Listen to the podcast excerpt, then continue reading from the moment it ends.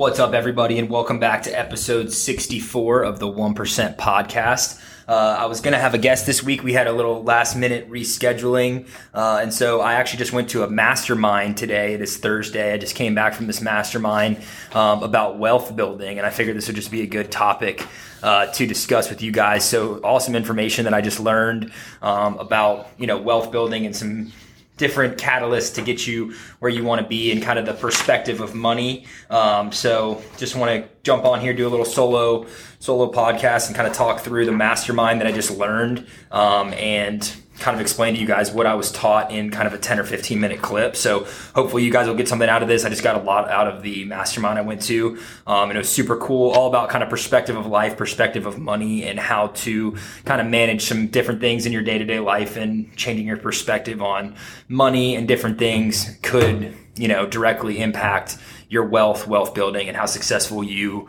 become. Um, one of the cool things they did was talking about your days left on earth. So you put your current age in, um, and you take 90 years and subtract your current age and get whatever's left. So for mine, it was 66 years left. And then you multiply that by 365 days. So you have a potential 24,090 days remaining on earth. Um, and you are going to die with zero days remaining. And so basically the perspective there is to not waste any time because if you do check off the days as if you only have a certain amount left, um, it really does change your perspective on your day to day tasks and your day to day life. Because if you look at it in terms of how many weeks you have left, or how many years you have left, or how many days you have left, you know, when you schedule and time block your day, hopefully using the 1% planner, um, you really can look at those things and say, are these things that I'm doing today what I want to do? Are they going to help me get to where I want to be? And are they going to, you know, make my life fun, successful, exciting, whatever terms you may want to use in regards to, you know, framing that in your mind. Um, and then they talk about what keeps people from being a millionaire. This was a big one that I thought was pretty interesting. Um, there are eight things that they say that p- keep people from being a millionaire. Um, and number one is they don't need to visit their capital. So they don't trust that the assets uh, that their wealth is in will hold its value. So, you know, if you're investing in different things that depreciate in value instead of appreciate, you may want to shift where you're putting your capital and your investments. Um, or number two is they're a paper millionaire versus a cash flow millionaire. Uh, so paper wealth is based upon high multiples feels false. So they want to get their wealth back to tangible. Um, so that's basically just saying maybe you don't have a ton of um, cash flow coming in, and the paper millionaire would be somebody that may have you know a thousand acres of land somewhere that costs ten thousand dollars uh, or excuse me, $10 million, but the cash flow millionaire may have 50 investment properties that are cash flowing $100,000 a month. Um, so it's just the difference between the two and being a cash flow millionaire allows you to live your life the way you want to live it uh, through passive income. Um, and then three is the urge to be liquid, that people think cash is real and that everything else isn't quote unquote as real. I feel like this, this relates to me a lot because I want to make sure that I can see the tangible value of money like in a bank account instead of having it in an asset that's paying me monthly. So my biggest example is maybe buying a, you know, investment property for $125,000, putting $25,000 down and getting $500 a month well, you are storing that $25,000 in that asset as well as receiving $100 or $500 a month. So when you frame it differently and you change your perspective, it allows you to, you know, invest your money more freely. Uh, four was debt, the weight that the debt causes people and wanting to pay it off very quickly. And so without sufficient cash flow, they see selling as their selling assets as their only means to pay off the debt. Uh, they don't trust the asset to hold its value. So that may be people that are skeptical about the housing market. And again, to kind of reiterate, this was through Keller Williams and my company. So this is more based towards real estate investing, which, you know, most millionaires in the United States are built from investing in real estate and all of the wealthy you know, investment moguls, they all store a lot of their assets in, you know, big time hotels or commercial buildings or residential real estate. Um, moving on to five is the urge or need to live high on the hog before their cash flow can support them that way. So trying to, you know, make yourself look like you have more money than you may is going to definitely set you back. So if you have, you know, thousand dollar pair of shoes, thousand dollar belt, you know, it's not going to do as much as investing that $2,000 would in a catalyst to give you cash flow.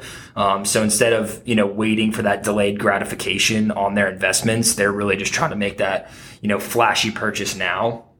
Um, C6 is don't see people as an investment or an asset.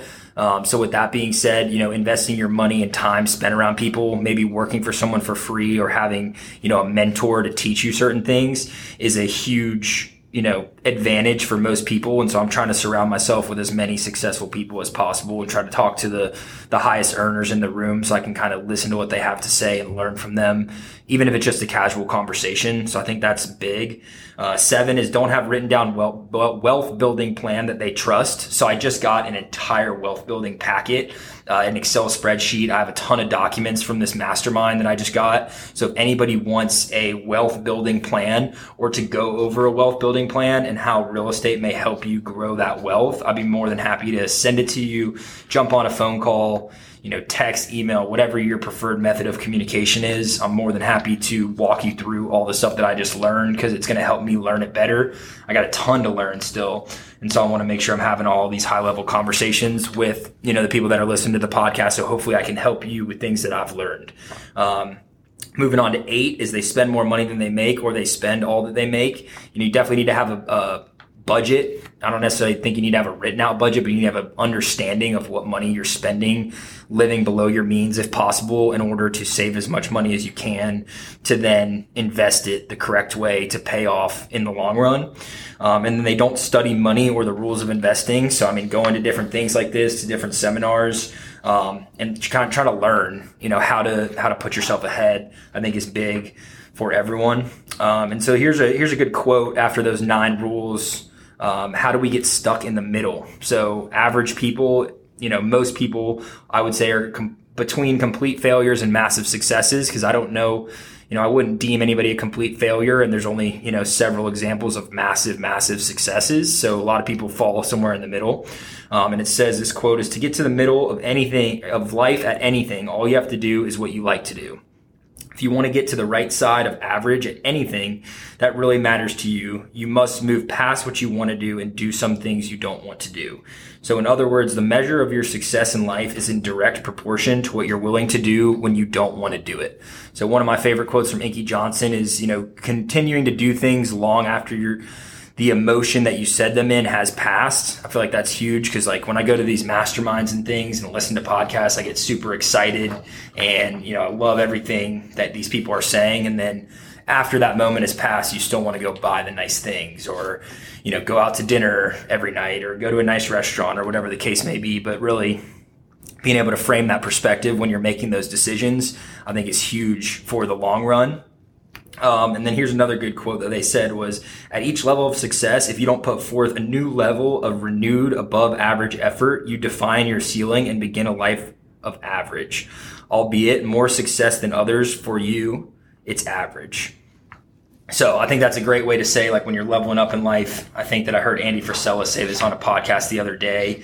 Um, even if you think that you've reached that ceiling and are successful, there's a whole nother level of success to get to. And Andy Frisella was saying that he really thinks that he works the hardest he's ever worked right now because he's as successful as he's ever been right now. So in order to stay on top and making sure that, you know, his company, his business, his lifestyle is able to be maintained, he's having to work harder and harder, you know, than he normally would um, beforehand because now he's been, you know, a massive success and has to build his company up and make sure it stays on top.